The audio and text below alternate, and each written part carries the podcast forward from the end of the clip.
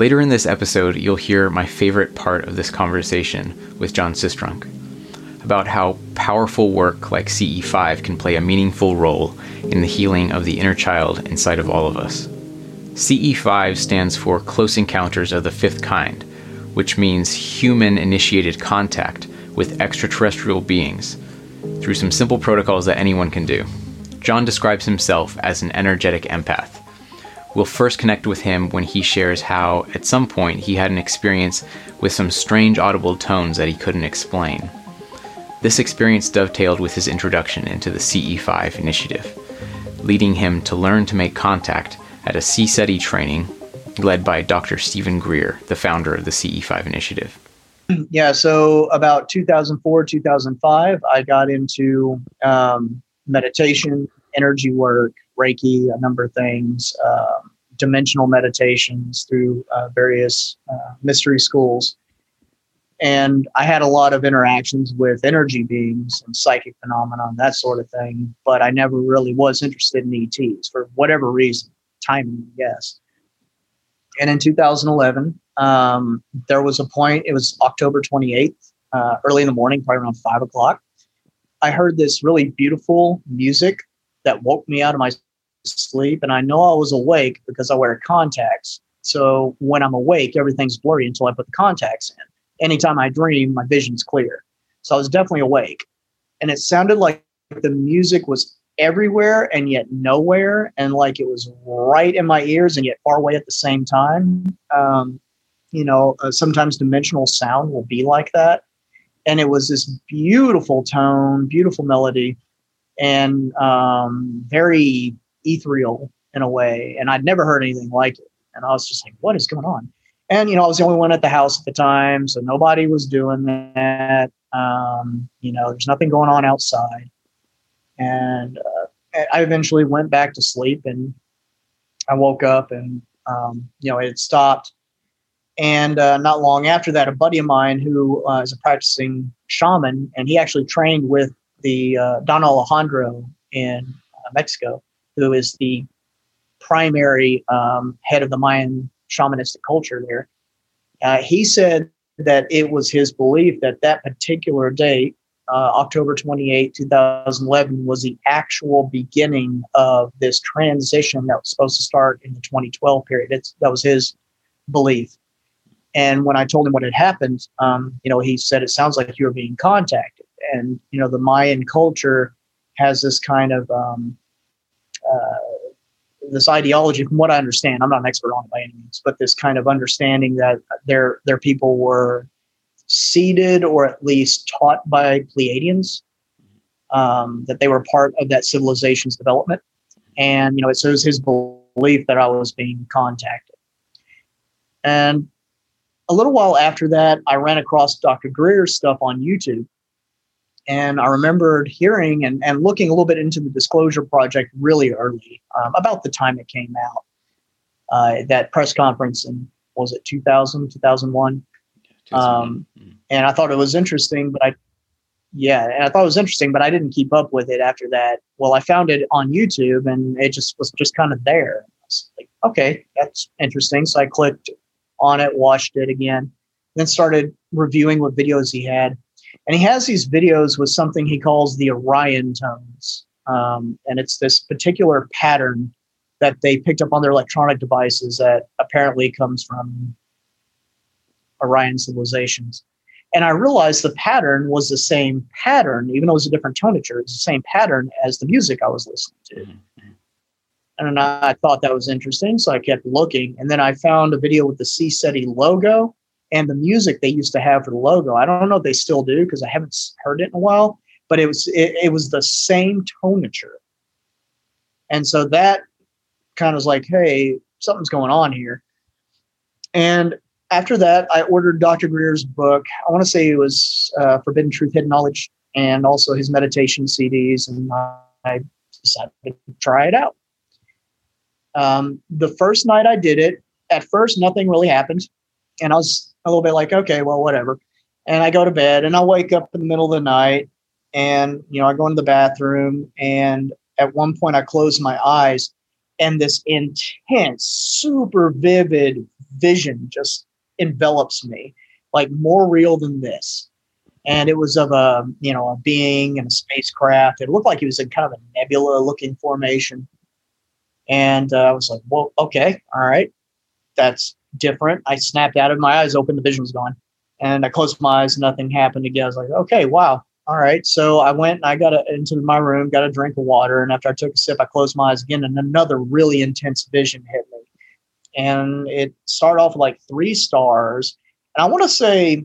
It may be a good thing we're re-recording this, because I want to say the middle one was pulsing. And then suddenly I was in this planescape, uh, like this dimension where it looked like all these very brightly colored energy sheets, like interacting with each other. And a former um, school of thought that I was involved in called these the planes of light. And uh, at least I'm assuming that's what this was. And, you know, I, I was in it for a little while, and then I came out of it. And even for someone who has, who up to that point had had so much training and experience in this stuff, it was a lot for my brain to process, a lot. And so I laid back down in my bed and I closed my eyes again. And then another intense vision hits me. So I end up falling asleep to that. And I, I got up, kept playing with it, and different things would happen. And, you know, one thing that I've experienced throughout my time is, especially when you're first beginning, they like to find ways to interact with you that you don't expect. Because that way, you know, you're not making it up. And they are super playful and creative. I mean, incredibly creative. Mm-hmm. Um, so, yeah, after that, I was like, okay, I definitely need to do this. So I booked the training in June of twenty twelve in Crestone, Colorado, where they filmed uh, that training portion uh, for the documentary series. And before I, I left in, I want to say it's May thirty-first, I went out with some friends to um, a river there in the town I was in. And actually that river is here in Wimberley. But um, I was looking across the river as the sun was coming up, because we stayed up all night. I was playing around with shifting my consciousness back and forth between normal and more dreamlike. And at one point when I shifted, this half dome saucer appears across the river right in front of me. The sun's glinting off of it. I mean, it was just like, whoa, in my face, and then gone. And that was my, the first time I can consciously remember seeing uh, an E T craft. And, and just like Doctor Greer said, you know, there were no seams, there were no rivets. It was just like this perfectly formed one piece. And I remember just being like, wow, that is beautiful and so strange, even for the very brief moment that I saw it. And uh, so I went to the training in twenty twelve. I was there for the uh, the event, which happened on the very last night, uh, where the golden craft came over us and it was intercepted by a military jet, which is in the documentary series. Um, that craft lit up the entire space around us. The love was amazing that we felt. I mean, just again, not what I expected. And when the jet started getting close to the craft, it up in space. And then after the jet passed, it flashed back at us twice. And then we were circled by military jets for about twenty to thirty minutes. It was a very intense night. After this first C E five expedition, John went on to continue being involved, holding his own events and teaching others how to make contact. And uh, yeah, after that, I you know I asked Doctor Greer if he minded me teaching this stuff when I got back to San Marcos. He said, by all means, go with it. And we started um, doing trainings out in the park in San Marcos, uh, Prospect Park. There's this one little area out there that has like these benches kind of surrounding it in like a crescent moon shape, and it has this compass. It's like big marble compass in the in the center um, that had like, you know, this way's north, this way's west, et cetera, and moon phases on it. Um, and so we would set uh, whatever device we were using for recording uh, electromagnetic fields. We would set that in the middle, and then we would, you know, be around it. We would do our contacts. And of course, um, some of us would always make contact ahead of getting out there to let them know what was going on. And um, they interacted with us so many times. They made straight up music on that thing. Um, really beautiful music. Uh, and just all kinds of stuff. And we, you know, had all kinds of light shows happen. Uh, there was one point where it looked almost like there were laser beams like shooting through in little areas, and it was a red beam and it would curve and make like these weird, and none of us had lasers out there. There was nobody else out there. And it would like come from the ground upward. And uh, in fact, it scared one guy. He never came back out. But uh, I, I thought it was cool. Um, it, uh, I'm weird like that. But yeah, so they they would find all kinds of just random things. We'd be walking along and, and not even get to the point. We'd look up at the trees and this huge ball of white light would be falling down like right above the trees and then disappear. And, you know, many of us saw it. Let's listen to John share some of his experiences in sensing and intuiting different ways that the E Ts interact and make contact with us. Uh, yeah, so they don't want to scare anyone. Um, they're very careful about that. They know we live on a planet where we're having to process a lot of fear. We're having to transform a lot of consciousness at this point. And they try to meet you where you can meet that. Um, For a lot of people, they'll try to do something, uh, you know, either a little more distant or maybe um, there are multiple ways they interact with me. Um, I, again, I'm, I'm very energy sensitive. I'm a very sensitive empath. Um, so I can feel uh, their energy. You know how you can feel someone's presence, even if you didn't consciously know they were there. You can kind of feel the field itself, especially if they really move close. I've had that happen a couple of times where they really moved close and almost immediately, like within a few minutes, a military helicopter flies over the house. But they normally like, um, it, it, if you are used to hearing tones, you know, like when it's silent, you can hear like pitches. Um, some people can, can hear that. And I'm not going to go into the whole debate about tinnitus and all that, because I've learned that doctors don't even really know what tinnitus is. They just know it starts to become more prevalent to someone, usually when they have damage to the ears. Um, in my opinion, you're literally picking up on the audible dimensional frequencies. And the reason the damage to the ears makes it more obvious is because now your brain is picking up a little bit less of the physical that normally distracts you. And so you're suddenly becoming more aware of what was always there. But if you take time in silence, going into that clear meditative space and just listening, you know, in time, you'll start to hear these tones. And so often I can tell when something's going on because the, the tones will change dramatically, especially when they're communicating with me. Um, uh, on rare occasion, especially if I'm feeling kind of down or something, and, and maybe I'm like, you know, the skeptical part of my mind starts questioning, they'll do something like move something. Um, I had one knock a, a cooking pan across the room one time, not damaging anything, but just like, hey. um, That was fun. And, uh, you know, sometimes I'll feel them touch me. Uh, on rare occasions, if I'm meditating, they'll suddenly come and start playing with my hair. And, you know, there's nothing in there. There's no air currents, no bugs. And, you know, just little things going to be like, we're around. Um, but one thing I've noticed is they've been really working with me getting heart-centered more and more, because this is the big thing that we as a, as a, a species are having to heal right now. And this is also the aspect of us that is most in tune with absolute truth, um, beyond polarity. And whenever, like, let's say if I can tell someone's here, um, but I don't know where they are, I'll go into that space where that Doctor Greer teaches, where you start to feel that everything is pure awakeness. And then I'll kind of scan. And I notice that when I lock into where they actually are and, and can tell like what they're doing, who they are, my heart will light up. The more accurate I am, the more it fully lights up. But if I start projecting onto it, um, that doesn't happen. And I, I've gotten to where I can, you know, feel the brain starting to project. So they've been working on me getting back there more and more. Um, also, when they're communicating a message, uh, the more accurately I'm actually sensing the frequency of what it is they're communicating and understanding, the heart lights up. Um, but again, if I'm like, you know, projecting onto it, that doesn't tend to happen. And I can feel almost like the activity in the brain uh, of like the projection happening. So they've been working with me on that um, because from that space is where we feel the truth was right for us, what is right in circumstance. It's that perfect yin-yang harmonizing place where pure isness is, I guess. And it's the place where oneness occurs.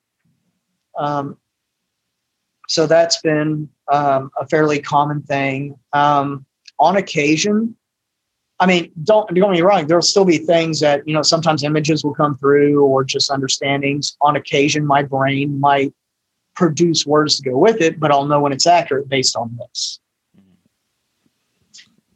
Um, I also do pro- uh, practice projecting to various places, um, you know, and yeah, so those are some of the ways that we interact.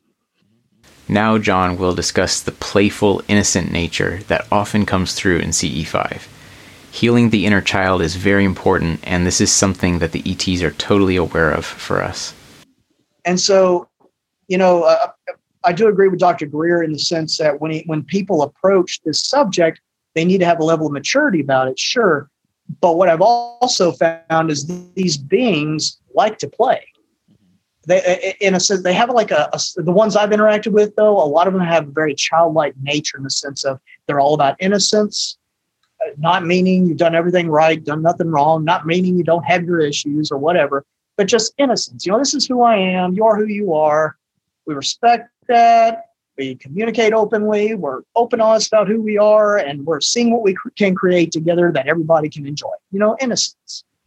And so they, they, um, they're very much like that. They like to be playful. They like to be creative. Um, they can be, I, wa- I don't want to say serious in the way we normally think about it.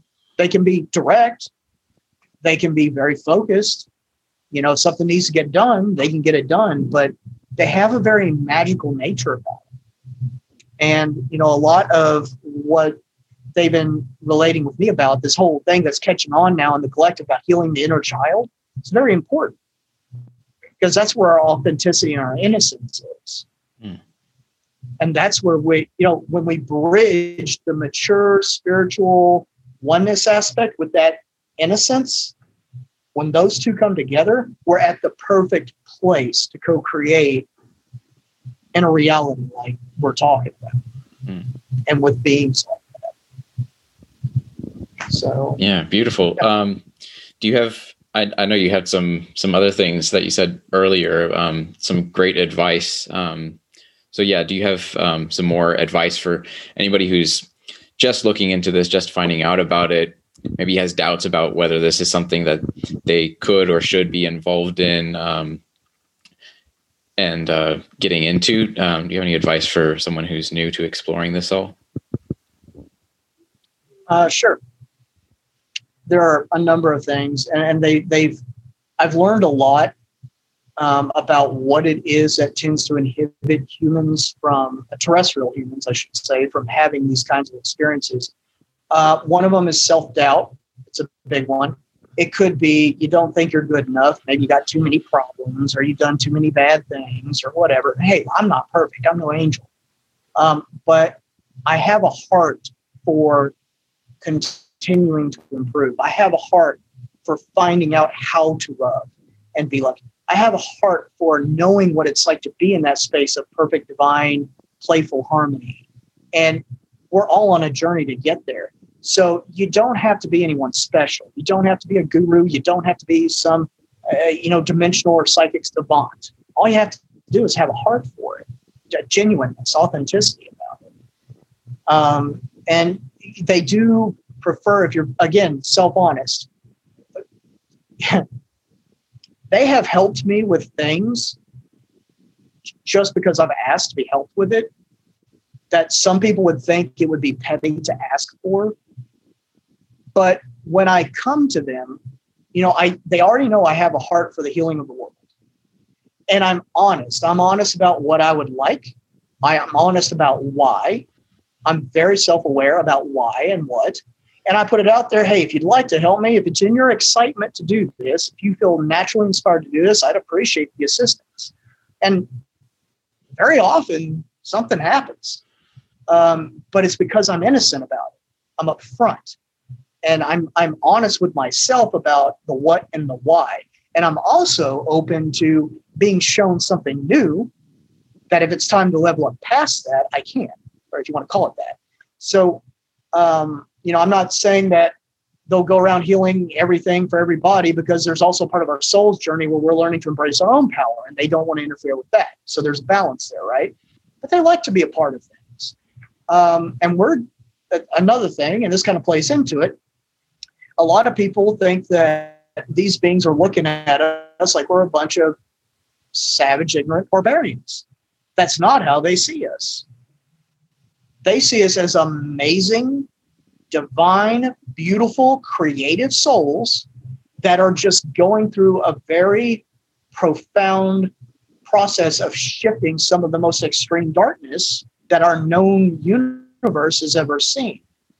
And I have my own theory as to what a possible purpose is for humanity.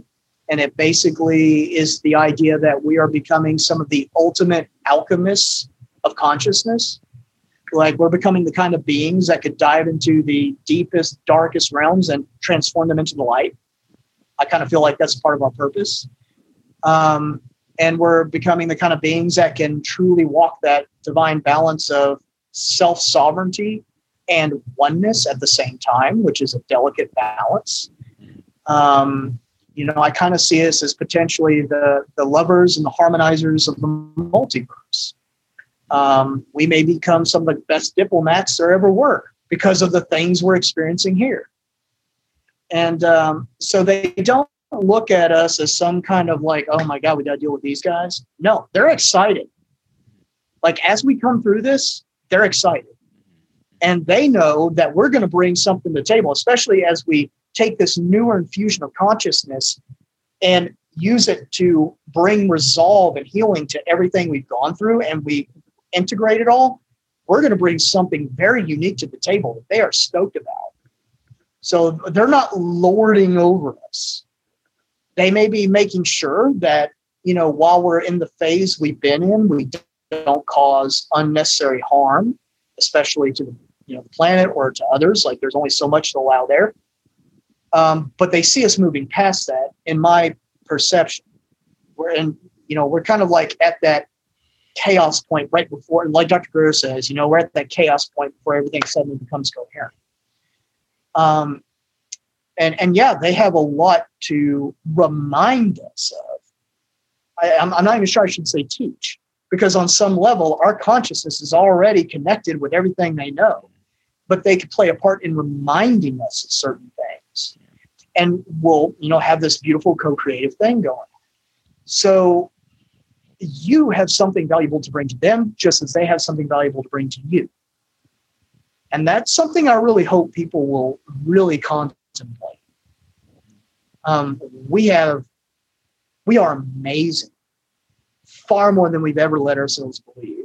And I'm still learning how true that is. I think most of us are. So you can, you know, I know it's challenging at times, but see if, you know, for anybody who's having self-doubts, try to let that go. Like, we came here to be challenged and to grow through it. It is what it is. You don't have to be perfect. Um, as far as other things, um, if Doctor Greer already has amazing meditations for getting into that pure awakeness and that pure oneness state. Uh, but to be fair, I had a lot of meditation training before I ever did his stuff. Uh, If there was one thing I would recommend people do to help them get into that state more easily, um, I'm a fan of Doctor Joe Dispenza. He has a meditation called The Generous Present Moment, which takes you into that pure field of inf- infinite oneness. It's amazing. It's beautiful. Uh, the results people get just from that alone are phenomenal. And I, I like to encourage people, if they're not used to this kind of thing, to use that method as a way to start the process and then bridge into Doctor Greer's meditation. Mm. Um, and practice sensing energy as best you can. Um, and practice sensing energy so that you can get better at communicating on these levels. Because until space is de-weaponized, uh, they have to be very, very careful about physically presenting themselves to us. Basically, the likely benefit has to outweigh the likely risk. It has to be safe for everyone, and the benefit needs to be worth it. So let's say if you have a group of people and maybe there's one or two in there that can make a huge impact. But in order to do it, they need to see something that they absolutely cannot deny or experience something like that. If it can be synchronized so that's safe, they will do that in a safe way. But like for someone like me, I've already had so many experiences with them that they don't have to do that. You know, once in a while, they'll do something that kind of surprises me, but it's not as extreme as like putting themselves at risk by, you know, by physically appearing over my house. Mm-hmm. So yeah. Be patient, be open, and be open for the unexpected. There are a lot of people out there who may be concerned because, you know, we live on a third density reality that's, as far as I'm concerned, shifting into fourth density. We've been stuck in a in a very polarized experience. So there, it's kind of natural for us to wonder if something different from us is out to hurt us. And there has been a lot of counterintelligence. Doctor Greer talks about it. Mm-hmm. Um, there have been experiences that people have either misinterpreted as hostile E Ts. Um, mm-hmm. th- it's kind of a complicated web. But I can say that out of all the beings I've experienced that I can remember, uh, all the beings that are visiting this place, um, of all different types, they may have different personalities, but they have all been loving, present, open, transparent. Um, I have never yet run across a single one that has given me a reason to feel uncomfortable. And I'm pretty good about picking up on that, at least from people. So that's that's all I can offer. Uh, but I hope that encourages people to consider the possibility that when you get that developed, the way you perceive reality makes it pretty much impossible to be malevolent when you really understand what that's like. Thanks for being here. I'm Andre Cardoso, the host of the show, and I've had these most recent episodes in waiting for some time now, so I'm so happy to finally get them out to you. I wanted to remind you that in June twenty twenty-three, you should check out Doctor Steven Greer's historic Disclosure Conference, a new National Press Club event happening in Washington, D C, and streaming online. That weekend will include the premiere of the new documentary film, The Lost Century, all about breakthrough zero-point energy technologies, their suppression, and their potential. That's happening from the tenth through the twelfth of June, and more information is available at the links in the show notes.